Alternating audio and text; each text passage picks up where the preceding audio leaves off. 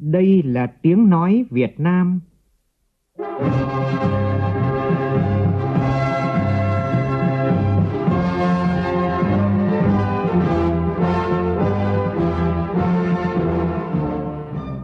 là tiếng nói Việt Nam, phát thanh từ Hà Nội, thủ đô nước Cộng hòa xã hội chủ nghĩa Việt Nam.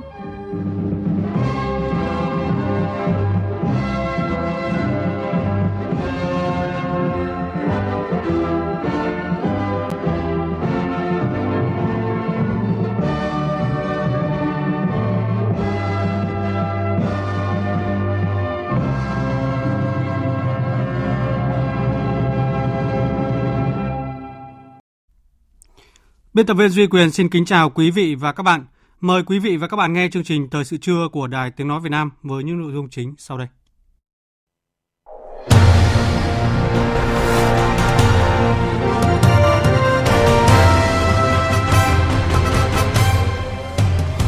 Thủ tướng Phạm Minh Chính chủ trì hội nghị Ban chỉ đạo tổng kết thực hiện nghị quyết số 19 của Ban chấp hành Trung ương khóa 11 về tiếp tục đổi mới chính sách pháp luật về đất đai.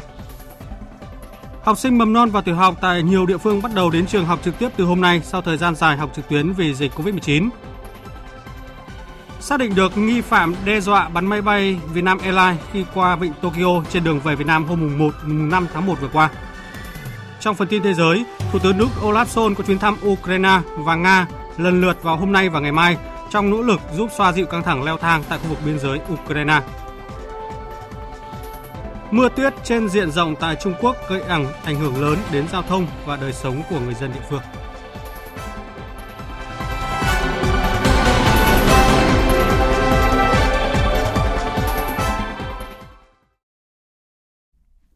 Bây giờ là tin chi tiết. Thưa quý vị và các bạn, sáng nay Ban chỉ đạo Trung ương tổng kết nghị quyết số 19 Ban chấp hành Trung ương khóa 11 về tiếp tục đổi mới chính sách pháp luật về đất đai trong thời kỳ đẩy mạnh toàn diện công cuộc đổi mới, tạo nền tảng để đến năm 2020, nước ta cơ bản trở thành nước công nghiệp theo hướng hiện đại. Thủ tướng Phạm Minh Chính, trưởng Ban Kinh tế Trung ương Trần Tuấn Anh chủ trì hội nghị. Phóng viên Vũ Khuyên đưa tin. Tại hội nghị, các đại biểu đã tập trung thảo luận vấn đề còn có ý kiến khác nhau, những quan điểm, mục tiêu mới, chính sách quản lý sử dụng đất đai giai đoạn tới, phát huy nguồn lực từ đất đai, tạo động lực đưa nước ta trở thành nước phát triển có thu nhập cao vào năm 2045. Phát biểu kết luận, Thủ tướng yêu cầu cần tiếp tục bám sát chủ trương đường lối của Đảng, nhất là cương lĩnh của Đảng và Hiến pháp năm 2013, Nghị quyết Đại hội 13, đồng thời giải quyết được các vấn đề có tính chất cụ thể, ngắn hạn trong từng giai đoạn – một số nguyên tắc rất cơ bản là việc sửa đổi luật đất đai bảo đảm đồng bộ với các luật có liên quan, phù hợp với thể chế chính trị của Việt Nam, giải phóng được nguồn lực đất đai rất lớn, rất quan trọng. Việc điều chỉnh các quan hệ đất đai phải coi trọng hơn nữa vai trò của thị trường, tháo gỡ được các khó khăn ách tắc trong thực tế cả về thể chế và khâu tổ chức thực hiện, tăng cường phân cấp, phân quyền trong quản lý đất đai theo hướng ai làm tốt hơn thì giao nhiệm vụ, cá thể hóa trách nhiệm, phân bổ nguồn lực hợp lý, nâng cao năng lực thực thi của các cấp và đội ngũ cán bộ, tăng cường giám sát, kiểm tra, đôn đốc, bảo đảm hài hòa lợi ích giữa nhà nước, người dân và doanh nghiệp. Với các vấn đề còn có ý kiến khác nhau, Thủ tướng nêu rõ, trên cơ sở bám sát thực tiễn, xuất phát từ thực tiễn, tôn trọng thực tiễn, lấy thực tiễn làm thước đo, những vấn đề đã chín đã rõ, được thực tiễn chứng minh là đúng, thực hiện có hiệu quả, được đa số đồng tình thì tiếp tục thực hiện. Những vấn đề chưa có quy định hoặc vượt quy định thì mạnh dạn thí điểm, vừa làm vừa rút kinh nghiệm, mở rộng dần, không cầu toàn, không nóng vội. Với những vướng mắc về thể chế, cần nêu rõ vướng mắc ở đâu, chủ thể nào, đối tượng nào bị ảnh hưởng nhiều nhất khi đưa ra chính sách mới cần cân nhắc tính toán kỹ lưỡng, đánh giá tác động hết sức chặt chẽ, toàn diện để có thể thực hiện, bảo đảm chính sách đi vào cuộc sống, phát huy hiệu quả.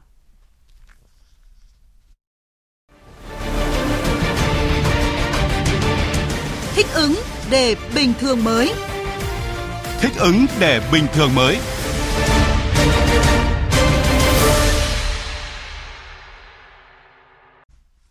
Bộ Y tế vừa ban hành hướng dẫn quản lý người mắc COVID-19 tại nhà. Theo đó, thì cơ sở quản lý sức khỏe người mắc COVID-19 hướng dẫn người mắc COVID-19 thực hiện tự theo dõi sức khỏe và điền thông tin vào phiếu theo dõi sức khỏe người mắc COVID-19 tại nhà hai lần mỗi ngày vào buổi sáng và buổi chiều hoặc khi có các dấu hiệu triệu chứng cần chuyển viện cấp cứu điều trị.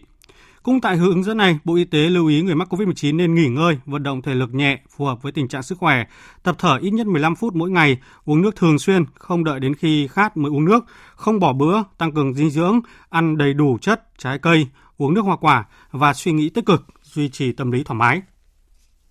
Thưa quý vị và các bạn, hôm nay gần 1 triệu học sinh từ mầm non đến lớp 6 tại thành phố Hồ Chí Minh đã quay trở lại trường sau 9 tháng ở nhà học trực tuyến. Phản ánh của phóng viên Vũ Hường thường trú tại thành phố Hồ Chí Minh. Từ sáng sớm, nhiều học sinh đã được cha mẹ đưa đến trường. Tại trường tiểu học Nguyễn Đình Chiểu, quận Bình Thạnh, sáng nay, hơn 1.000 học sinh lớp 1 và lớp 2 đến trường. Em Lê Thị Bảo Vi, học sinh lớp 2 vui mừng vì được quay trở lại trường sau nhiều tháng học online. Cảm giác lâu rồi con mới tới trường có một cái cảm giác khá là hồi hộp ấy. Vừa vui mà vừa về gặp cô ấy, lần đầu tiên được gặp cô ấy. Chị Thanh Trân có con 4 tuổi học tại trường mầm non bé ngoan quận 1 cho biết, sáng nay bé dậy sớm hơn mọi ngày, gia đình cho con ăn sáng xong mới đến trường. Chị cũng rất vui khi con được đến lớp. Cô giáo đã hướng dẫn trước một tuần trước khi mà cho con bé đến học. Trường thì chuẩn bị rất chu đáo, vệ sinh ờ, tốt và phòng dịch cũng tốt. Bé thích rồi lâu quá rồi, chưa được đi học á. Nay được đi học rồi thích vô nó được tiếp xúc với bạn bè với cô giáo học nhiều cái. Trong tuần đầu tiên quay trở lại, một số trường chưa tổ chức bán trú, số còn lại tổ chức ngay trong tuần dựa trên số lượng đăng ký của phụ huynh. Các phương án tổ chức cho học sinh học bán trú cũng được chuẩn bị và diễn tập các tình huống có thể xảy ra, cùng các biện pháp đảm bảo an toàn cho học sinh trở lại trường học. Bà Nguyễn Thị Mỹ Phương, hiệu trưởng trường mầm non bé ngoan cho biết, hiện tỷ lệ phụ huynh đồng ý cho con đến trường chiếm 66%. Trong tuần này, giáo viên cũng sẽ tiếp tục tuyên truyền, gửi những hình ảnh, video về tình hình đi học lại để các phụ huynh chưa đồng thuận có thể yên tâm cho con đến trường trong những tuần tiếp theo. Để chuẩn bị cho cái công tác bán trú thì nhà trường cũng trao đổi với phụ huynh đăng ký trước để mà chuẩn chuẩn bị cái thực phẩm. Thì uh, hiện nay thì trước Bắc thì phụ huynh đăng ký là 165 em trên 267. Trẻ nói chung là bữa giờ cô cũng trò chuyện nhiều thì trẻ cũng vui vẻ đến trường.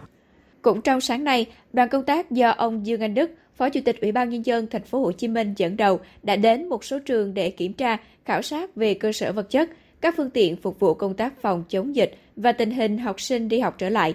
Lãnh đạo thành phố Hồ Chí Minh đánh giá hầu hết các trường chuẩn bị tốt quy trình phòng dịch trong trường học. Ông Đức cho rằng sự phối hợp chặt chẽ giữa nhà trường và phụ huynh trong thời điểm hiện nay rất quan trọng. Ở đây vai trò phụ huynh hết sức quan trọng với các cấp lớp bé từ ờ, lớp 6 trở xuống. Bởi vì các cháu còn nhỏ, có nhiều trường hợp các cháu không tự chủ động ờ, mô tả được cái ờ, tình trạng của mình. Thì phụ huynh cố gắng theo dõi, phối hợp với nhà trường một cách nhịp nhàng để mà có được những cái quyết định thật là kịp thời theo Sở Giáo dục và Đào tạo Thành phố Hồ Chí Minh, có hơn 80% phụ huynh khối lớp tiểu học và gần 70% phụ huynh mầm non có con ở độ tuổi từ 3 đến 6 tuổi đăng ký đi học trực tiếp đợt này. Cùng với thành phố Hồ Chí Minh, hôm nay nhiều địa phương tại khu vực đồng bằng sông Cửu Long tiếp tục cho học sinh các cấp đến trường học trực tiếp. Ghi nhận của nhóm phóng viên Đài Tiếng nói Việt Nam thường trú tại khu vực đồng bằng sông Cửu Long. Hôm nay 14 tháng 2, tất cả học sinh từ khối mầm non, tiểu học và lớp 6 tỉnh Kiên Giang đến trường học trực tiếp. Trước đó, các đơn vị trường học đã tổ chức lấy ý kiến cha mẹ học sinh để tạo sự đồng thuận cho trẻ quay lại trường học trực tiếp. Để đảm bảo hoạt động dạy và học trực tiếp được an toàn, tất cả các cơ sở giáo dục trong tỉnh đã thành lập tổ an toàn COVID-19, xây dựng kế hoạch, phương án, kịch bản phòng chống dịch trong từng trường hợp. Ông Trần Quang Bảo, Giám đốc Sở Giáo dục Đào tạo tỉnh Kiên Giang cho biết, đòi hỏi ở giữa ba nhà nhà trường gia đình và xã hội luôn luôn là phải phối hợp tốt xã hội là chính quyền địa phương nếu mà một trong những cái này mà đều tách biệt ra thì dĩ nhiên là sẽ không đạt hiệu quả cao Hôm nay tỉnh Vĩnh Long tiếp tục cho học sinh vào học trực tiếp đợt 2. Cách đây khoảng một tuần, Vĩnh Long cũng đã cho các em học sinh khối 9 và khối 12 học trực tiếp đợt 1. Trong đợt 2 này có hơn 47.200 học sinh các khối lớp 5, 6, 10, 11 đến trường. Bà Trương Thanh Nhuận, Giám đốc Sở Giáo dục Đào tạo tỉnh Vĩnh Long cho biết. Ngoài việc là phải đảm bảo an toàn à, phòng chống dịch Covid-19 cho học sinh thì à, các trường cũng tiếp tục thực hiện cái công tác chuyên môn à, để đảm bảo được cái chất lượng dạy học của năm học và một phần quan trọng nữa đó là cái công tác tư vấn tâm lý cho học sinh khi các em quay trở lại trường học trực tiếp. Cũng sáng nay, gần 98.000 học sinh tiểu học và trẻ bậc mầm non mẫu giáo ở tỉnh Bến Tre trở lại trường học trực tiếp. Để tránh tập trung khu vực cổng trường, nhà trường tổ chức cho phụ huynh đưa trẻ vào trường, phụ huynh không vào lớp. Giáo viên sẽ đón đưa trẻ vào phòng học từ ngay cổng trường học. Nhiều trường còn thành lập các nhóm Zalo để tiếp nhận thông tin từ phụ huynh. Còn tại Trà Vinh, hơn 89.000 học sinh bậc tiểu học vào học trực tiếp. Bà Nguyễn Thị Bạch Vân, Giám đốc Sở Giáo dục Đào tạo tỉnh Trà Vinh cho biết sinh để tổ chức dạy học trực tiếp cho học sinh tiểu học. À, chúng tôi cũng à, chỉ đạo tất cả các cơ sở giáo dục phải thực hiện tốt cái việc duy trì các cái hoạt động vệ sinh lớp học rồi thiết bị cũng như là đồ dùng dạy học và đồng thời à, phân công cụ thể giáo viên chủ nhiệm lớp phối hợp với tổ phòng chống Covid-19 và giáo viên bộ môn hướng dẫn học sinh các cái kỹ năng tự bảo vệ cũng như chăm sóc sức khỏe và các cái biện pháp phòng chống dịch. Nói chung là tất cả các hệ thống chính trị trong nhà trường phải vào cuộc cách quyết liệt. Tại tỉnh Hậu Giang, hôm nay học sinh từ cấp học mầm non đến trung học cơ sở trở lại học trực tiếp. Trước đó, các trường học đã khẩn trương thực hiện bài bản kỹ lưỡng các biện pháp phòng chống dịch trong nhà trường. Bà Nguyễn Hoài Thí Hằng, Giám đốc Sở Giáo dục Đào tạo tỉnh Hậu Giang cho biết, khi tổ chức học trực tiếp, học sinh chỉ học một buổi trên ngày và chưa tổ chức bán trú, chủ yếu ôn tập, hệ thống lại kiến thức cho học sinh, nhẹ nhàng không áp lực. Tại thủ đô Hà Nội cùng với các trường đại học thì sáng nay các trường cao đẳng trung cấp nghề cũng tổ chức đón học sinh sinh viên quay trở lại trường sau nhiều tháng học trực tuyến. Ghi nhận của phóng viên Kim Thanh. Từ 7 giờ sáng nay, học sinh sinh viên từ nhiều tỉnh thành phố đang theo học tại các trường nghề ở thủ đô Hà Nội đã có mặt tại trường tham gia học trực tiếp sau nhiều tháng học trực tuyến. Đối với sinh viên trường nghề, 70% các tiết học là thực hành nên việc được đi học trực tiếp trở lại là điều các em luôn mong muốn. Nguyễn Văn Hải, sinh viên năm thứ nhất lớp ô tô 15A, trường cao đẳng cơ điện Hà Nội và Đỗ Trường Giang, sinh viên năm thứ hai khoa công nghệ ô tô, trường cao đẳng công nghiệp Hà Nội cho biết. À, với cái buổi học đầu tiên thì à, tâm trạng của em rất à, hồi hộp vì chưa được gặp bạn mới ở thầy cô mới. Cơ bản của học nghề là học thực hành. Nếu mà được học trực tiếp thì sẽ tốt hơn và được thực hành nhiều hơn học online là dạy dễ hiểu và dễ tiếp thu hơn ạ.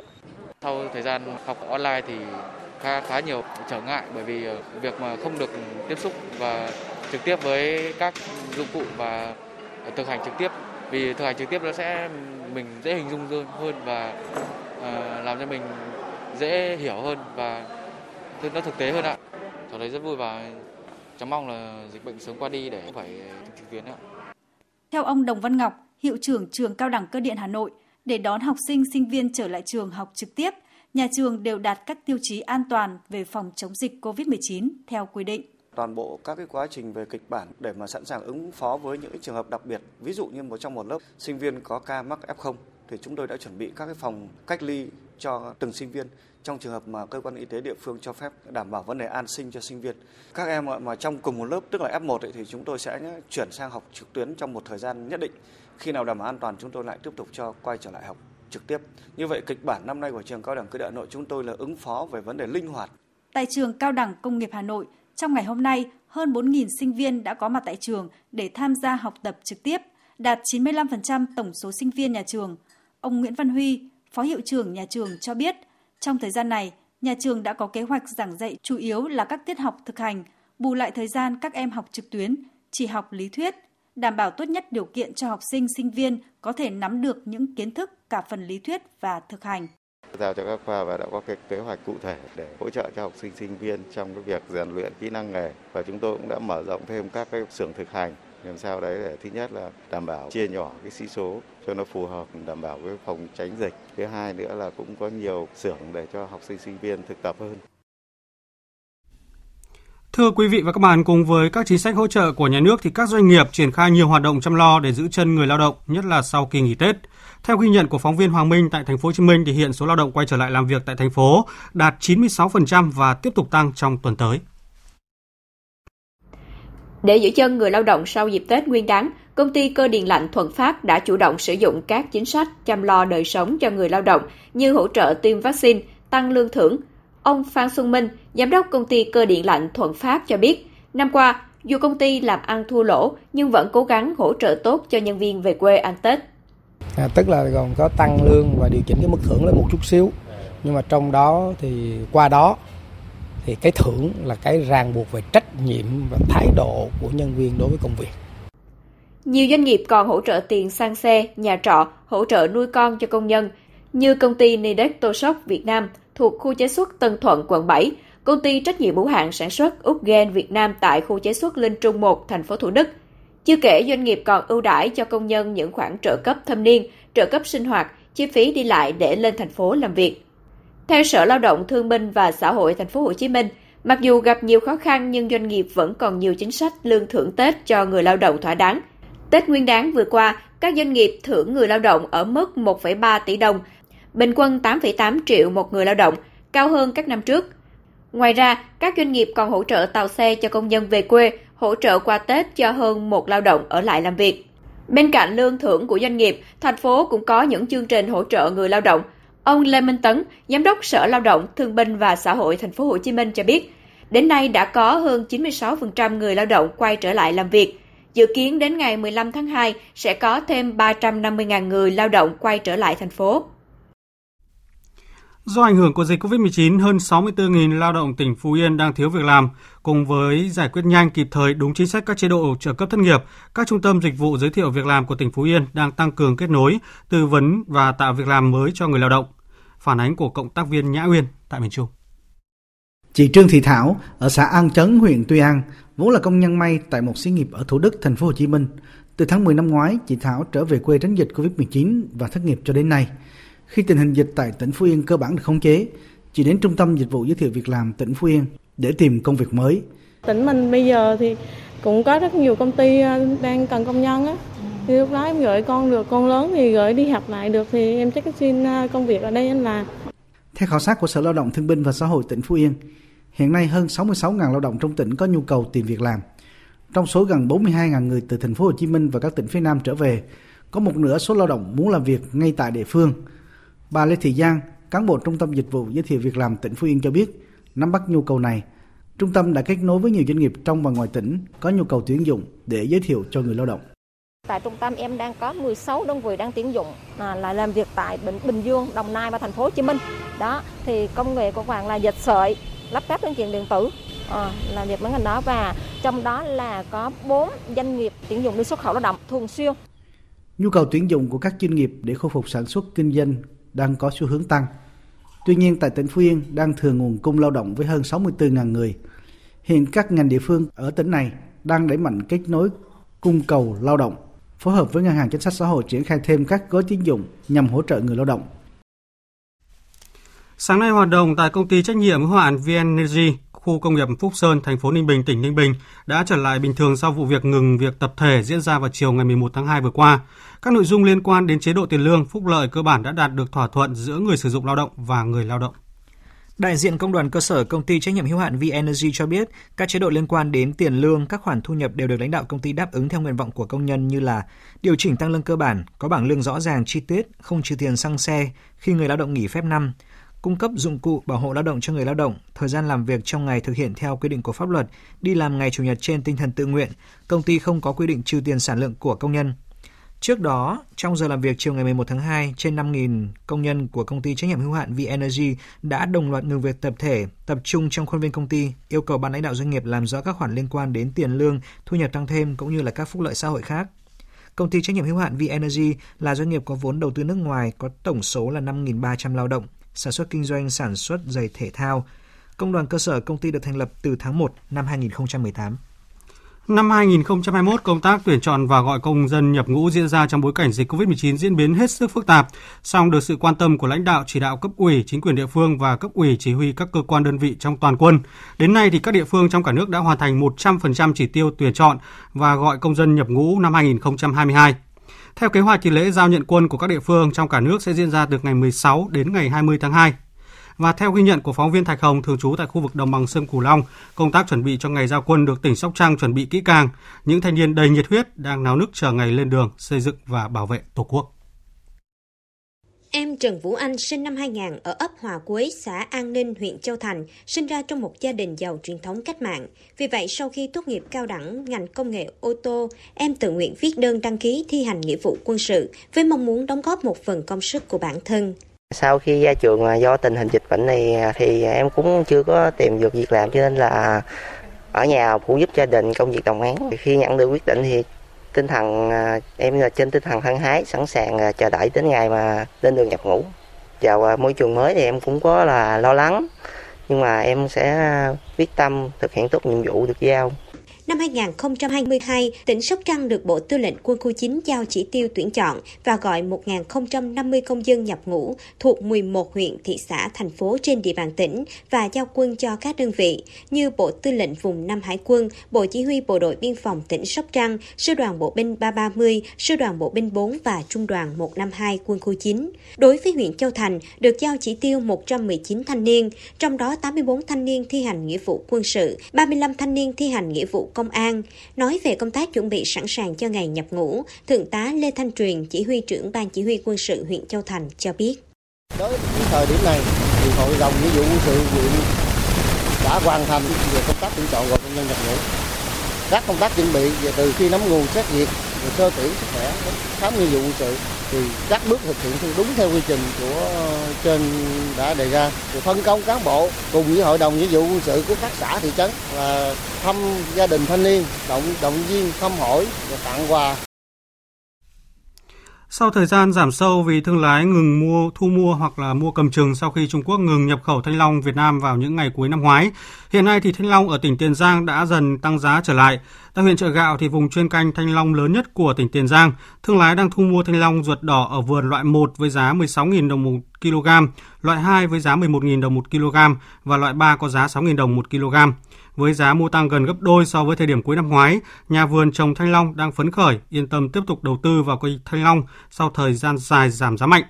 Ngoài ra thì giá lúa gạo thủy sản tại đồng bằng sông Cửu Long tuần qua cũng ghi nhận mức tăng so với trước đó.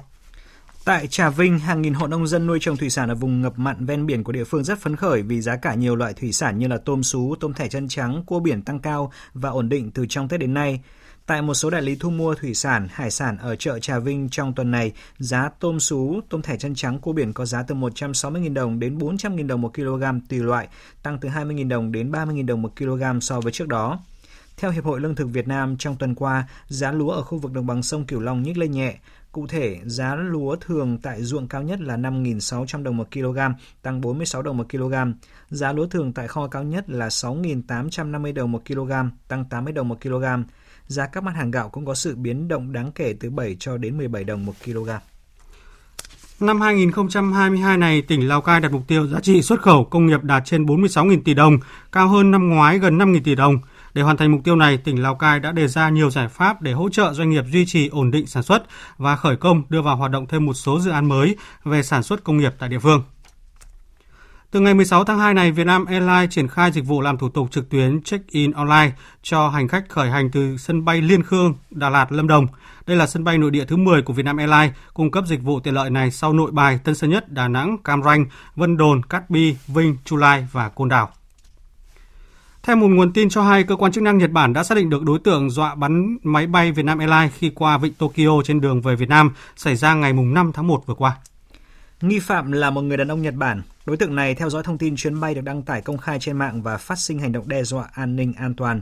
Trong toàn bộ vụ việc, đối tượng thực hiện hành vi đe dọa một mình, không có đồng phạm. Qua thẩm vấn cho thấy nghi phạm khai báo có hành vi đe dọa bắn hạ máy bay của Việt Nam nhưng không có động cơ, không có mục đích. Đáng chú ý, thông tin ban đầu ghi nhận được là người này có những biểu hiện về vấn đề thần kinh không bình thường. Hiện nay, cơ quan chức năng Nhật Bản vẫn đang tiếp tục xác minh làm rõ vụ việc và chưa có kết luận chính thức.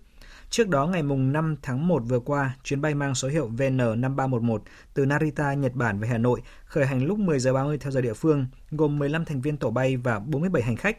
Khoảng vào lúc 11 giờ 10 phút theo giờ địa phương, chi nhánh của Vietnam Airlines tại Nhật Bản nhận được một cuộc điện thoại đe dọa bắn hạ từ một đối tượng không rõ. Thời điểm này, chuyến bay VN5311 bay được khoảng 40 phút và chuẩn bị bay qua vịnh Tokyo. Ngay sau khi nhận được cuộc điện thoại đe dọa nêu trên, chi nhánh Vietnam Airlines tại Nhật Bản đã báo cáo nhanh vụ việc về Vietnam Airlines. Doanh nghiệp này sau đó đã báo cáo vụ việc cho nhà chức trách Nhật Bản, Cục Hàng không Việt Nam và các cơ quan chức năng của Bộ Công an, đồng thời triệu tập cuộc họp của Ủy ban Khẩn nguy và Tiểu ban chỉ đạo phòng chống khủng bố của doanh nghiệp. Ông Lưu Minh Hải, Giám đốc Đài khí tượng Thủy văn Lào Cai cho biết do nhiệt độ giảm xuống 0 độ C, sáng sớm nay tại đỉnh Phan Xipang, Sapa, Lào Cai đã xuất hiện sương muối phủ trắng. Sương muối xuất hiện nơi có độ cao từ 2.800m trở lên, càng lên cao thì lớp sương muối phủ dày nhiều hơn. Đây là đợt sương muối thứ năm xuất hiện tại đỉnh núi Phan Xipang tính từ đầu mùa đông đến nay. Sương muối làm cháy lá, cháy hoa, khô cành, rụng trái cây trồng. Nếu bị hại nặng thì cây trồng có thể bị chết hoàn toàn, gây thiệt hại 100% sản lượng cây trồng, tùy vào mức độ gây hại và chủng loại cây trồng.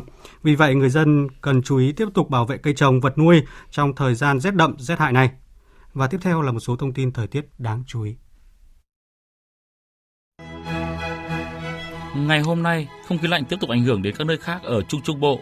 Do ảnh hưởng của không khí lạnh nên trong ngày và đêm hôm nay, ở Bắc Bộ không mưa, trời tiếp tục rét, vùng núi có nơi rét đậm, rét hại với nhiệt độ thấp nhất phổ biến là từ 11 đến 14 độ, vùng núi có nơi 8 đến 11 độ, vùng núi cao có nơi dưới 6 độ và có khả năng xảy ra băng giá mưa tuyết. Khu vực từ Thanh Hóa đến Thừa Thiên Huế trời rét với nhiệt độ thấp nhất phổ biến là từ 11 đến 17 độ. Tại thủ đô Hà Nội, ngày và đêm sẽ không mưa, trời rét đậm với nhiệt độ thấp nhất phổ biến là từ 12 đến 14 độ. Ở khu vực Bắc Biển Đông, bao gồm cả vùng biển quần đảo Hoàng Sa, có gió đông bắc mạnh cấp 6, giật cấp 7, cấp 8, biển động. Sóng biển cao từ 2 đến 3 mét. Chương trình Thời sự trưa xin được tiếp tục với phần tin thế giới. Thủ tướng nước Olaf Scholz sẽ có chuyến thăm Ukraine và Nga lần lượt vào ngày hôm nay và ngày mai trong nỗ lực xoa dịu căng thẳng leo thang tại khu vực biên giới với Ukraine. Các nhà ngoại giao phương Tây hy vọng đây sẽ là cơ hội để xoa dịu tình hình đang cực kỳ căng thẳng liên quan đến Ukraine. Tuy nhiên với những công cụ ngoại giao hiện có, các nhà phân tích dự đoán ông Olaf Scholz khó có thể hoàn thành sứ mệnh này. Biên tập viên Anh Tuấn tổng hợp thông tin.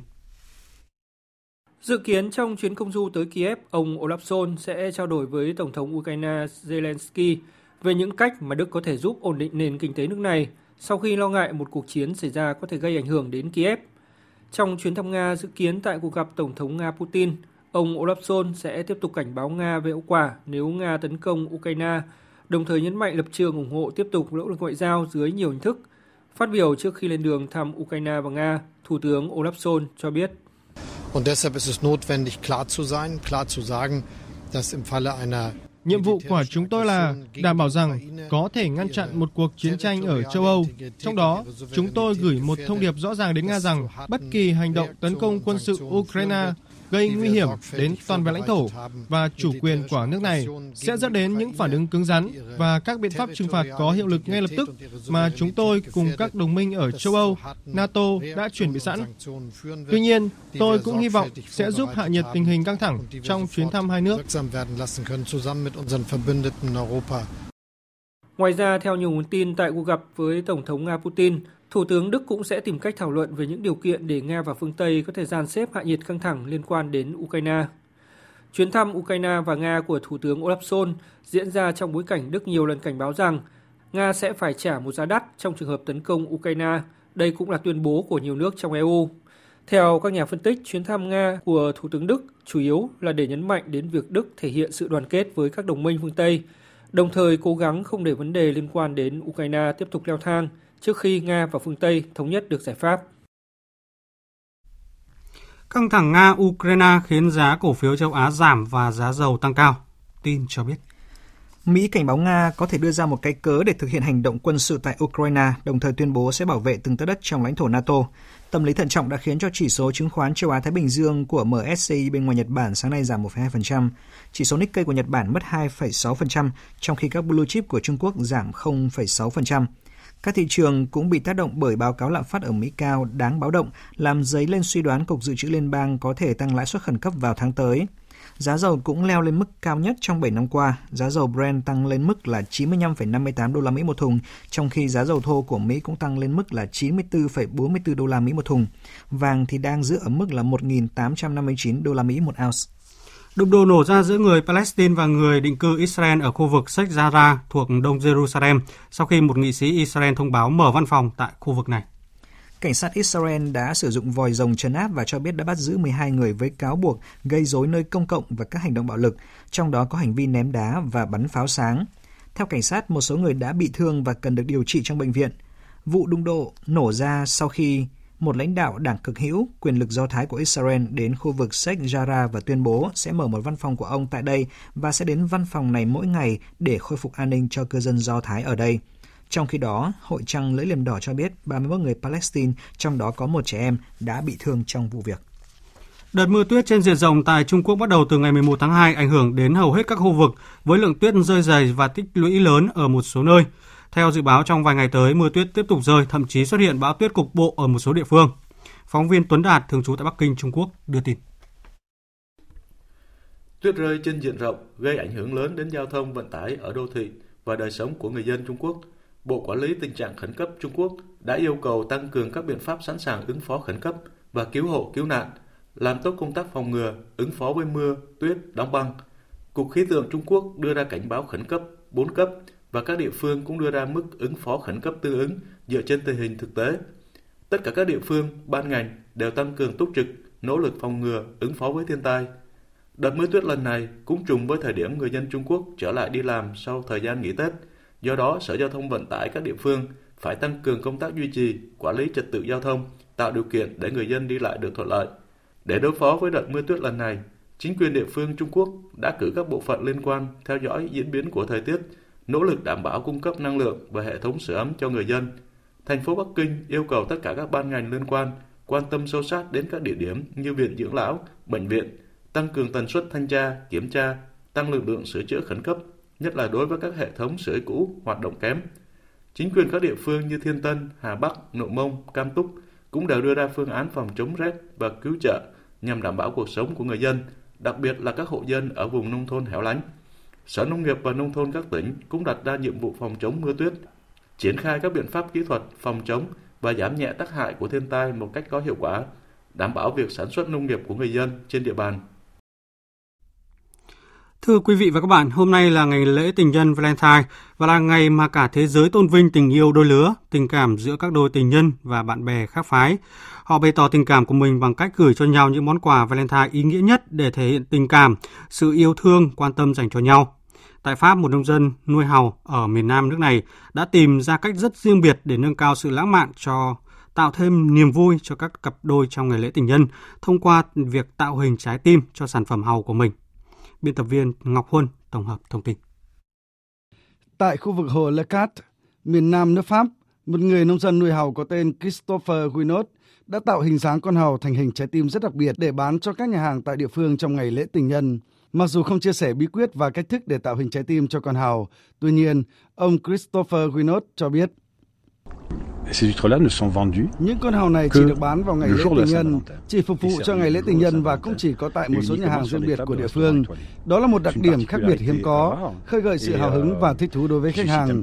Hãy tưởng tượng rằng có hai con hào với hình dáng tuyệt đẹp dành cho hai người yêu nhau tại một nhà hàng nổi tiếng, được chế biến và trình bày đẹp mắt trên một chiếc đĩa. Chúng ta biết con hầu là công chúa của biển cả và vào ngày lễ tình nhân, công chúa và hoàng tử ngồi quanh một chiếc bàn. Thật là một câu chuyện lãng mạn. Trong khi đó, quản lý của một nhà hàng tại địa phương cho biết nhà hàng này chỉ kinh doanh các sản phẩm của địa phương và hầu là một phần trong thực đơn của nhà hàng. Riêng trong ngày lễ tình nhân, món hầu có hình trái tim sẽ có trong thực đơn để dành riêng cho các cặp tình nhân và chỉ bán duy nhất trong ngày lễ này. Euh, Đối với ngày lễ tình nhân, chúng tôi hy vọng sẽ làm một điều gì đó thật đặc biệt. Chúng tôi sẽ làm cho con hàu trở nên có màu đỏ giống như một trái tim màu đỏ vậy. Do đó, chúng tôi sẽ phải ướp nó trong nước ép củ cải đường, một chút gia vị, bột sắn để tạo độ sánh, trong khi nước củ dền sẽ được dưới lên trên con hàu, tạo ra màu sắc lạ lẫm bắt mắt. Bên cạnh những chiếc bánh sô cô la ngọt ngào và những bó hoa hồng đỏ thắm, những món quà có hình trái tim chính là những món quà được yêu thích nhất trong ngày lễ tình yêu tại đất nước được xem là điểm đến tình yêu bốn mùa này. Thời sự VOV, nhanh, tin cậy, hấp dẫn. Quý vị và các bạn đang nghe chương trình Thời sự trưa của Đài Tiếng Nói Việt Nam. Thưa quý vị và các bạn, trong khi kỳ Olympic mùa đông 2022 đang diễn ra sôi nổi tại thủ đô Bắc Kinh của Trung Quốc, dư luận lại đặc biệt quan tâm đến một vấn đề đang dậy sóng dư luận nước này, đó là những tranh cãi liên quan đến các vận động viên nhập tịch của Trung Quốc thi đấu cho đội tuyển quốc gia. Điều này xuất phát từ những thành tích trái ngược của các vận động viên nhập tịch, đặt ra những câu hỏi về chính sách thu hút nhân tài thể thao của Bắc Kinh. Biên tập viên Phương Hoa và phóng viên Tuấn Đạt thường trú tại Trung Quốc đề cập nội dung này ngay sau đây. Cốc Ái Lăng, nữ vận động viên sinh ra tại Mỹ, nhập tịch Trung Quốc đã khiến khán giả Trung Quốc ngây ngất sung sướng, tung hô như người hùng khi giành huy chương vàng tại nội dung trượt tuyết hỗn hợp tại Thế vận hội mùa đông Bắc Kinh 2022 đang diễn ra. Thế nhưng trên các mạng xã hội của Mỹ, nữ vận động viên lại bị chỉ trích là kẻ vô ơn, phản bội khi từ bỏ đất nước đã nuôi dưỡng và bồi đắp cho cô. Bởi thế, mỗi khi trả lời phỏng vấn báo chí, Cốc Ái Lăng đã phải né tránh câu trả lời về quốc tịch như thế này.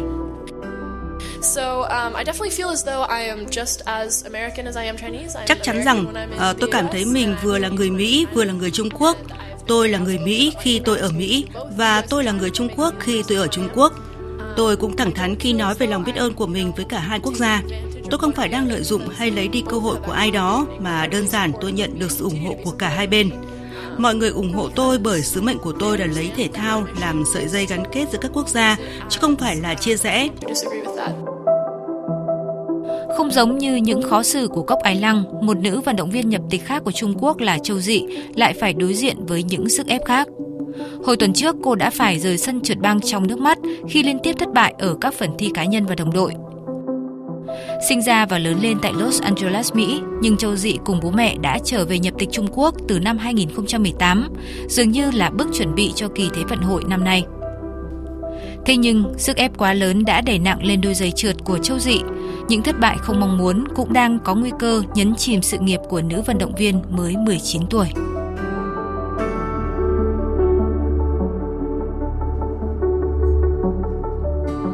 Vâng thưa quý vị, một cổ hai chồng, sức ép và áp lực là những gì mà cộng đồng quốc tế đang nói về các vận động viên nhập tịch Trung Quốc tại Olympic 2022. Vậy dư luận Trung Quốc đang thực sự nghĩ gì về hiện tượng này? Phóng viên Tuấn Đạt, thường trú Đài tiếng nói Việt Nam tại Bắc Kinh, Trung Quốc sẽ giúp quý vị có câu trả lời. À, xin chào anh Tuấn Đạt ạ. Xin chào biên tập viên Phương Hoa và quý vị thính giả. Thưa anh, vận động viên nhập tịch của đội tuyển quốc gia Trung Quốc đang trở thành vấn đề nóng, à, vấp phải những cái quan điểm trái chiều trên các diễn đàn tại Trung Quốc. Vì sao dư luận nước này lại có những cái luồng quan điểm khác nhau như vậy thưa anh ạ? À, sự thất bại của nữ vận động viên trượt băng nghệ thuật nhập tịch Trung Quốc Châu Dị tại Thế vận hội mùa đông Bắc Kinh đã gây ra một làn sóng chỉ trích của công chúng trên mạng xã hội à, và chủ đề về các vận động viên nhập tịch được bàn nhiều nhất trên mạng xã hội Trung Quốc trong những ngày vừa qua. À, Châu Dị đã phạm một sai lầm trong phần thi của đội trượt băng nghệ thuật Trung Quốc vào hôm 6 tháng 2 đã khiến thứ hạng của toàn đội rơi từ hạng 3 xuống hạng 5, không được tiến vào vòng trong à, cộng đồng mạng đã chỉ trích Châu Dị có phẩm chất tâm lý không vững vàng và cho rằng đây là thất bại trong chính sách nhập tịch các vận động viên nước ngoài. Thậm chí còn cho rằng vận động viên này đã đi cửa sau thông qua các mối quan hệ do cha cô là trưởng khoa trí tuệ nhân tạo tại Đại học Bắc Kinh. À, cộng đồng mạng kêu gọi thể thao trở lại với công chúng, à, đồng thời ngừng ủng hộ nhập tịch các ờ, vận động viên nước ngoài. Có thể thấy rằng việc yêu hay ghét các vận động viên nhập tịch phụ thuộc rất nhiều vào tình cảm nhất thời của công chúng à, – đồng thời thể hiện sự quan tâm, à, sự ờ, mong muốn thành tích tốt nhất đến từ các vận động viên nhập tịch.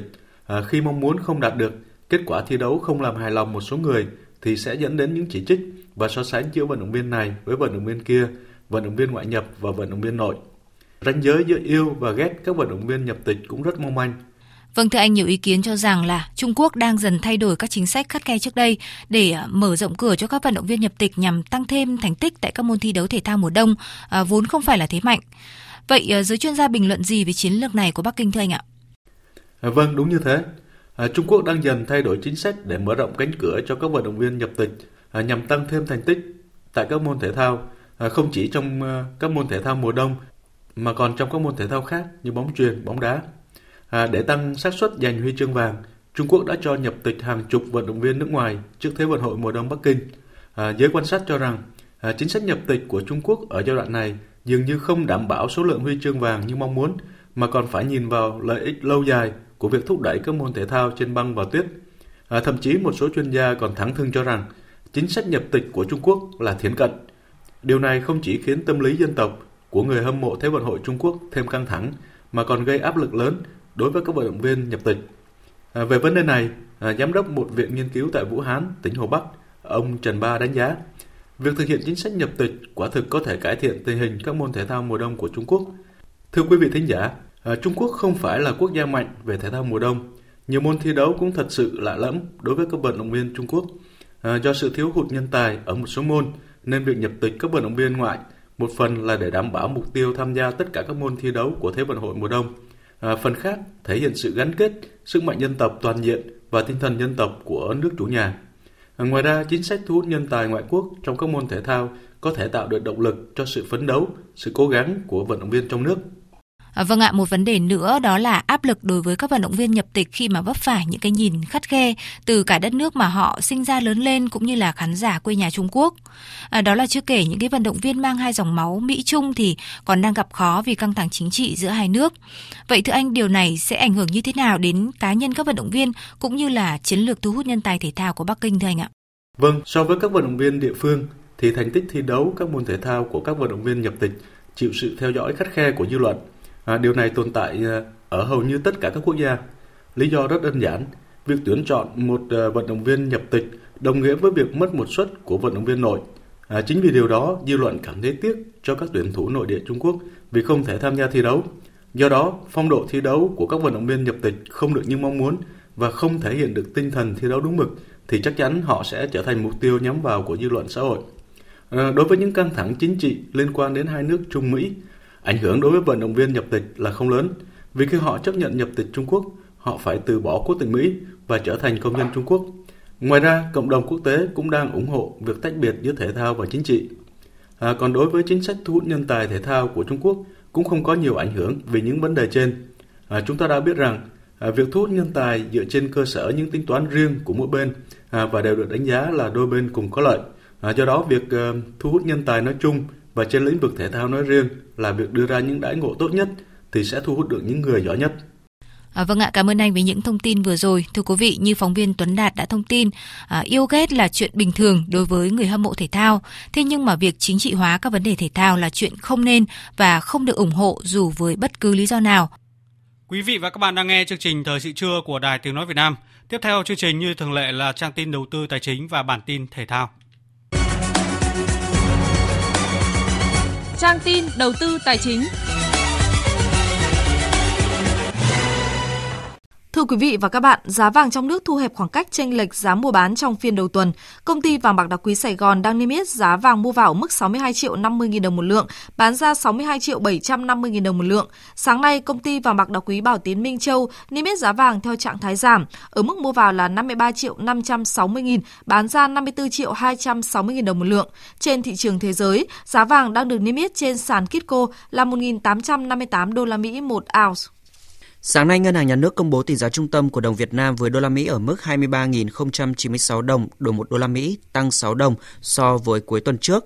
Với biên độ cộng trừ 3%, tỷ giá trần mà các ngân hàng áp dụng hôm nay là 23.789 đồng và tỷ giá sàn là 22.403 đồng 1 đô la Mỹ. Theo Tổng cục Thống kê, trong năm thành phố trực thuộc Trung ương, năm 2021, Hải Phòng là địa phương có tốc độ tăng tổng sản phẩm trên địa bàn dẫn đầu cả nước, đạt 12,38% và là một trong hai tỉnh thành phố có tốc độ tăng trưởng đạt hai con số. Dự án xây dựng trung tâm hành chính của Hải Phòng có tổng kinh phí đầu tư gần 10.000 tỷ đồng, dự kiến khởi công vào quý 1 năm nay. Đây là công trình thay đổi diện mạo và góp phần nâng thành phố lên tầm cao mới, đi đúng theo định hướng trở thành động lực phát triển của cả nước. Theo Sở Giao thông Vận tải Thành phố Hồ Chí Minh, hiện thành phố có 13 dự án còn khó khăn, gồm 4 dự án đang chuẩn bị đầu tư và 9 dự án đang thực hiện. Đây cũng là những dự án sở này kiến nghị Thủ tướng tháo gỡ vướng mắc. Tiếp theo là thông tin diễn biến trên thị trường chứng khoán. Thị trường chứng khoán mở cửa phiên giao dịch đầu tuần ghi nhận sắc đỏ bao trùm hầu hết các nhóm cổ phiếu. Những căng thẳng chính trị trên trường quốc tế cộng thêm việc tuần này là thời điểm đáo hạn hợp đồng tương lai chỉ số VN30. Do đó thị trường không tránh khỏi những biến động mạnh. Kết thúc phiên giao dịch sáng nay, VN Index giảm 12,54 điểm, đạt 1.489,17 điểm. HN Index giảm 2,42 điểm, đạt 424,47 điểm. Đầu tư tài chính biến cơ hội thành hiện thực. Đầu tư tài chính biến cơ hội thành hiện thực. Thưa quý vị và các bạn, Ngân hàng Nhà nước cho biết năm 2022, tín dụng sẽ tiếp tục chảy vào năm lĩnh vực ưu tiên bao gồm nông nghiệp nông thôn, doanh nghiệp nhỏ và vừa, xuất khẩu, công nghiệp phụ trợ và công nghệ cao. Đây cũng là chỉ đạo của Thủ tướng Phạm Minh Chính trong buổi thăm và chúc Tết ngành ngân hàng đầu xuân mới, cần khuyến khích vận động tổ chức tín dụng tiếp tục tiết giảm chi phí để phân đấu giảm lãi suất cho vay. Bên cạnh đó phải hướng tín dụng vào lĩnh vực sản xuất kinh doanh, lĩnh vực ưu tiên. Lãnh đạo vụ tín dụng các ngành kinh tế cho biết, nhìn chung năm 2021, tín dụng tiếp tục tập trung vào các lĩnh vực ưu tiên theo đúng chủ trương của chính phủ và ngân hàng nhà nước. Theo đó, tính đến cuối năm 2021, cả năm lĩnh vực đều có mức tăng trưởng cao hơn so với mức tăng trưởng của năm 2020. Tín dụng phục vụ phát triển nông nghiệp nông thôn tăng khoảng 13,5%, lĩnh vực doanh nghiệp nhỏ và vừa 11,98%, xuất khẩu tăng khoảng 13,32%, công nghiệp hỗ trợ tăng 21,52%, lĩnh vực doanh nghiệp ứng dụng công nghệ cao tăng 19 9,2%. Bà Nguyễn Thị Phượng, Phó Tổng Giám đốc Ngân hàng Agribank cho biết. Agribank vẫn sẽ quyết tâm kiểm soát chất lượng tín dụng và dành các nguồn lực để tiếp tục duy trì chính sách hỗ trợ khách hàng thông qua miễn giảm phí và duy trì cái lãi suất cho vay ở mức phù hợp với khách hàng. Về cung ứng vốn cho nền kinh tế, Ngân hàng Nhà nước tiếp tục thực hiện các giải pháp nhằm kiểm soát quy mô tín dụng gắn với nâng cao chất lượng tín dụng, đồng thời chỉ đạo tổ chức tín dụng tăng trưởng tín dụng an toàn hiệu quả, tập trung tín dụng vào các lĩnh vực sản xuất, lĩnh vực ưu tiên theo chủ trương của chính phủ, kiểm soát chặt chẽ tín dụng vào các lĩnh vực tiềm ẩn rủi ro như bất động sản, chứng khoán, các dự án BOT, BT giao thông, tăng cường quản lý rủi ro đối với cho vay phục vụ nhu cầu đời sống, tín dụng tiêu dùng, tạo điều kiện thuận lợi cho doanh nghiệp và người dân tiếp tục tiếp cận vốn tín dụng ngân hàng. Bà Hà Thu Giang, Phó vụ trưởng vụ chính sách tiền tệ, Ngân hàng Nhà nước cho biết. À, tín dụng tiếp tục chảy vào năm lĩnh vực ưu tiên và cả năm lĩnh vực thì đều đạt được cái mức tăng trưởng là cao hơn so với mặt bằng tăng trưởng chung của năm 2020. Phải nói rằng năm lĩnh vực ưu tiên là nông nghiệp nông thôn, doanh nghiệp nhỏ và vừa, xuất khẩu, công nghiệp phụ trợ và công nghệ cao. Đây đều là những cái trụ đỡ của nền kinh tế. Do vậy mà định hướng điều hành trong năm 2020 của Ngân hàng Nhà nước cũng sẽ tiếp tục có những cái định hướng, có những cái giải pháp để định hướng dòng vốn tín dụng của toàn hệ thống chảy vào năm ưu tiên. Cơ sở để dự kiến nới lỏng tiêu chuẩn tín dụng tiếp tục là kỳ vọng về các yếu tố triển vọng kinh tế vĩ mô khả quan, chính sách và định hướng của chính phủ, ngân hàng nhà nước cùng với năng lực tài chính của tổ chức tín dụng được cải thiện.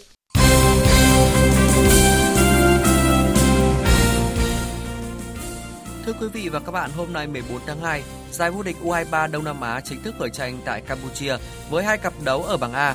Lúc 16 giờ, U23 Timor Leste gặp U23 Philippines còn vào lúc 19 giờ, U23 Campuchia đọ sức với U23 Brunei. Tại giải này, U23 Việt Nam nằm chung bảng C với các đối thủ U23 Thái Lan và U23 Singapore. Theo lịch, U23 Việt Nam sẽ lần lượt gặp U23 Singapore vào tối ngày 19 tháng 2 và U23 Thái Lan vào tối ngày 22 tháng 2. Tiền vệ Dụng Quang Nho chia sẻ trước khi cùng các đồng đội tham dự giải. Đây là đội hình chất lượng của các đội giống như là các bạn không được lên V-League thì các bạn cũng có thể là trụ cột của đội hạng nhất hoặc là hạng nhì. Các em đồng lòng vì màu cờ sắc áo. Em sẽ đôn đốc các em tại vì em cũng là dạng là thành viên lớn trong đội. Em sẽ bảo ban các em cố gắng tập trung hơn và đạt kết quả tốt nhất. Cũng liên quan đến giải U23 Đông Nam Á, trọng tài Ngô Duy Lân của Việt Nam sẽ tham gia điều hành giải này.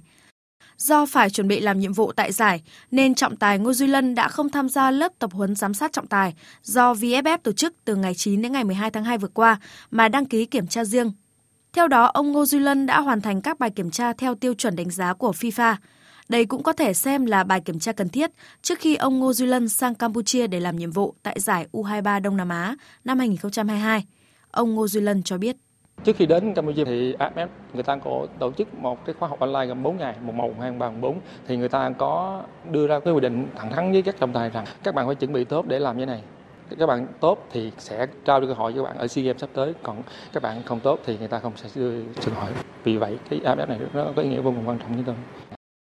Sau khi rời câu lạc bộ Quảng Ninh, tiền vệ Nguyễn Hai Long đã chuyển sang đầu quân cho câu lạc bộ Hà Nội. Bước đầu cầu thủ sinh năm 2000 được đưa xuống đội trẻ sau khi có sự thể hiện ấn tượng tại giải U21 quốc gia mới đây, Hai Long đã được chuyển lên đội 1 của câu lạc bộ Hà Nội. Chân sút này thường xuyên được ra sân trong những trận giao hữu gần đây của đội bóng thủ đô. Cầu thủ năm nay 22 tuổi chia sẻ. May mắn của em là lối chơi của Quảng Ninh và Hà Nội cũng tương đồng với nhau, cũng kiểm soát bóng và tấn công, cho nên là cũng không gặp quá nhiều khó khăn đối với em. Em đã cố gắng hết mình và phải uh, chơi tốt để chứng minh với ban luyện, cho em cơ hội ở mùa giải tiếp theo. Chuẩn bị cho mùa giải mới, câu lạc bộ Hồng Lĩnh Hà Tĩnh đã đưa về tiền vệ Ngô Xuân Toàn. Kinh nghiệm từng thi đấu ở Sông Lam Nghệ An và Sài Gòn tại V-League sẽ giúp cho cầu thủ sinh năm 1993 sớm thích nghi với môi trường mới. Ở mùa giải 2021, cầu thủ này đầu quân cho câu lạc bộ Quảng Nam và chơi tại giải hạng nhất. Ngô Xuân Toàn chia sẻ khi được khoác áo đội bóng quê hương Hồng Lĩnh Hà Tĩnh. Đội bóng nào đã từng đi quá thì em cùng luôn luôn nỗ lực hết mình. Hà tình cùng là đội bóng quê hương với em. Em nghĩ thì bản thân em cũng như đội bóng thôi thì sẽ cố gắng thi đấu hết mình và đạt kết quả tốt nhất trong mùa giải tới.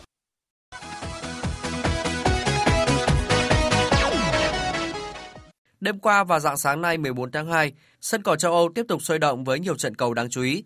Tại Anh, tiền vệ Fabinho ghi bàn thắng duy nhất giúp Liverpool vượt qua đội bóng cuối bảng Burnley 1-0 trên sân khách ở vòng 25 Premier League. Thắng trận này giúp Liverpool được 54 điểm, kém đội đầu bảng Man City 9 điểm, nhưng Liverpool đã ít hơn Man City một trận. Huấn luyện viên Jurgen Klopp chia sẻ sau trận đấu. Ờ, tôi rất vui với cách chơi của chúng tôi, một trận đấu khó khăn. Họ đã có những khoảnh khắc gây khó cho chúng tôi, nhưng uh, chúng tôi cũng đã đối phó rất là tốt. Hôm nay cầu thủ của chúng tôi đã thể hiện một lối chơi trưởng thành và tôi hài lòng về điều đó. Ở trận đấu đáng chú ý khác, Tottenham nhận thất bại 0-2 khi tiếp Wolverhampton. Thua trận thứ ba liên tiếp tại Premier League khiến Tottenham rơi xuống vị trí thứ 8 trên bảng xếp hạng với 36 điểm. Tiếp xúc với truyền thông sau trận đấu, huấn luyện viên Antonio Conte cho rằng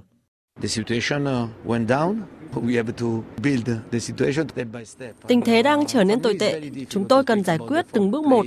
Thật khó để vươn vào top 4. À, và cái mục tiêu khả dĩ với chúng tôi lúc này có lẽ là Europa League, Conference League.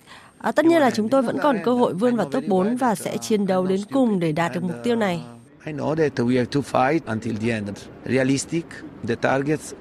Trong khi đó, Leicester City và West Ham cầm hòa nhau 2-2 ở trận đấu diễn ra trên sân King Power. Với 41 điểm sau 25 trận đấu, West Ham đứng vị trí thứ tư trên bảng xếp hạng, còn Leicester có 27 điểm đứng vị trí thứ 11. Hôm nay, các đoàn thể thao tham dự Olympic mùa đông Bắc Kinh tranh tài ở các bộ môn trượt tuyết đổ đèo, xe trượt lọc máng, bi đá trên băng, trượt băng nghệ thuật, trượt tuyết tự do, khúc côn cầu trên băng, trượt tuyết nhảy xa, trượt ván trên tuyết. Tạm thời các đoàn Na Uy, Đức, Mỹ, Hà Lan, Thụy Điển đang chia nhau 5 vị trí dẫn đầu bảng tổng sắp huy chương. Trong đó đoàn Na Uy được 9 huy chương vàng, đoàn Đức 8 huy chương vàng. Các đoàn Mỹ và Hà Lan cùng có 6 huy chương vàng, còn đoàn Thụy Điển sở hữu 5 huy chương vàng. Dự báo thời tiết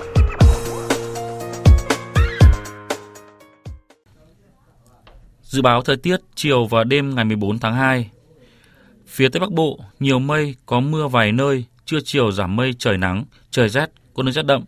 Nhiệt độ thấp nhất 12 độ, có nơi dưới 11 độ. Phía Đông Bắc Bộ, chiều nắng, đêm có mưa nhỏ vài nơi, trời rét, vùng núi có nơi rét đậm, rét hại. Nhiệt độ thấp nhất 12 độ, vùng núi có nơi 8 đến 11 độ, vùng núi cao có nơi dưới 6 độ.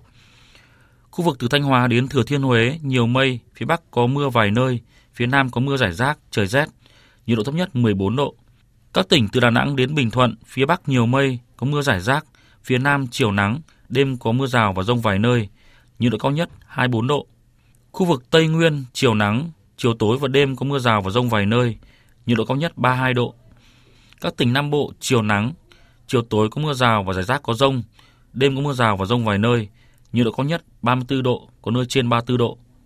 Khu vực thủ đô Hà Nội, chiều nắng, đêm có mưa nhỏ vài nơi, trời rét, nhiệt độ thấp nhất 12 độ. Dự báo thời tiết biển. Vịnh Bắc Bộ có mưa rải rác, đêm có mưa vài nơi, tầm nhìn xa trên 10 km, giảm xuống từ 4 đến 10 km trong mưa. Gió Đông Bắc cấp 5, sáng có lúc cấp 6, giật cấp 7, biển động. Vùng biển từ Quảng Trị đến Ninh Thuận có mưa rào và rông rải rác, tầm nhìn xa trên 10 km, giảm xuống từ 4 đến 10 km trong mưa, gió Đông Bắc cấp 5. Vùng biển từ Bình Thuận đến Cà Mau có mưa rào và rông vài nơi, tầm nhìn xa trên 10 km, gió Đông Bắc cấp 5. Vùng biển từ Cà Mau đến Kiên Giang có mưa rào và rông vài nơi, tầm nhìn xa trên 10 km, gió Đông Bắc đến Đông cấp 4, cấp 5. Khu vực Bắc Biển Đông và khu vực quần đảo Hoàng Sa thuộc thành phố Đà Nẵng có mưa vài nơi, tầm nhìn xa trên 10 km, gió Đông Bắc cấp 6, giật cấp 7, cấp 8, biển động. Khu vực giữa, Nam Biển Đông và khu vực quần đảo Trường Sa thuộc tỉnh Khánh Hòa có mưa rào và rông vài nơi, tầm nhìn xa trên 10 km, gió Đông Bắc cấp 5. Vịnh Thái Lan có mưa rào và rông vài nơi, tầm nhìn xa trên 10 km, gió Đông cấp 4. Trước khi kết thúc chương trình thời sự trưa nay, chúng tôi xin tóm lược một số tin chính đã phát. Kết luận hội nghị Ban chỉ đạo tổng kết thực tiễn nghị quyết số 19 của Ban chấp hành Trung ương khóa 11 lần thứ tư, Thủ tướng Phạm Minh Chính, trưởng Ban chỉ đạo yêu cầu tiếp tục bám sát chủ trương, đường lối của Đảng, nhất là cương lĩnh của Đảng và Hiến pháp năm 2013, nghị quyết đại hội 13, đồng thời giải quyết được các vấn đề có tính chất cụ thể, ngắn hạn trong từng giai đoạn. Với các vấn đề còn ý kiến khác nhau, Thủ tướng nêu rõ, trên cơ sở bám sát thực tiễn, xuất phát từ thực tiễn, tôn trọng thực tiễn, lấy thực tiễn làm thước đo, những vấn đề đã chín, đã rõ, được thực tiễn chứng minh là đúng, thực hiện có hiệu quả, được đa số đồng tình thì tiếp tục thực hiện. Những vấn đề chưa có quy định hoặc vượt quy định thì mạnh dạn thí điểm, vừa làm vừa rút kinh nghiệm, mở rộng dần, không cầu toàn, không nóng vội. Hôm nay hàng triệu học sinh từ mầm non đến lớp 6 tại nhiều địa phương trên cả nước đã quay trở lại trường sau 9 tháng ở nhà học trực tuyến. Công tác phòng chống dịch được ngành giáo dục đặt lên hàng đầu. Sáng nay hoạt động tại công ty trách nhiệm hữu hạn VNG, khu công nghiệp Phúc Sơn, thành phố Ninh Bình, tỉnh Ninh Bình đã trở lại bình thường sau vụ việc ngừng việc tập thể diễn ra vào chiều ngày 11 tháng 2 vừa qua. Các nội dung liên quan đến chế độ tiền lương, phúc lợi cơ bản đã được thỏa thuận giữa người sử dụng lao động và người lao động. Thủ tướng Olaf Scholz sẽ có chuyến thăm Ukraine và Nga lần lượt vào hôm nay và ngày mai trong nỗ lực xoa dịu căng thẳng leo thang tại khu vực biên giới Ukraine. Các nhà ngoại giao phương Tây hy vọng đây sẽ là cơ hội để xoa dịu tình hình đang cực kỳ căng thẳng liên quan đến Ukraine. Tuy nhiên với những công cụ ngoại giao hiện có, các nhà phân tích dự đoán ông Olaf Scholz khó có thể hoàn thành sứ mệnh này. Giá cổ phiếu của thị trường chứng khoán châu Á sụt giảm khi giá dầu tăng lên mức cao nhất trong 7 năm qua do lo ngại căng thẳng Nga-Ukraine gia tăng.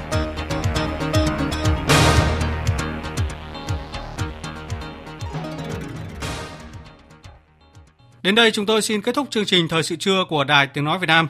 Chương trình hôm nay do các biên tập viên Duy Quyền, Lan Anh, Thu Hòa biên soạn và thực hiện, cùng sự tham gia của kỹ thuật viên Thanh Tùng. Chịu trách nhiệm nội dung Hoàng Trung Dũng.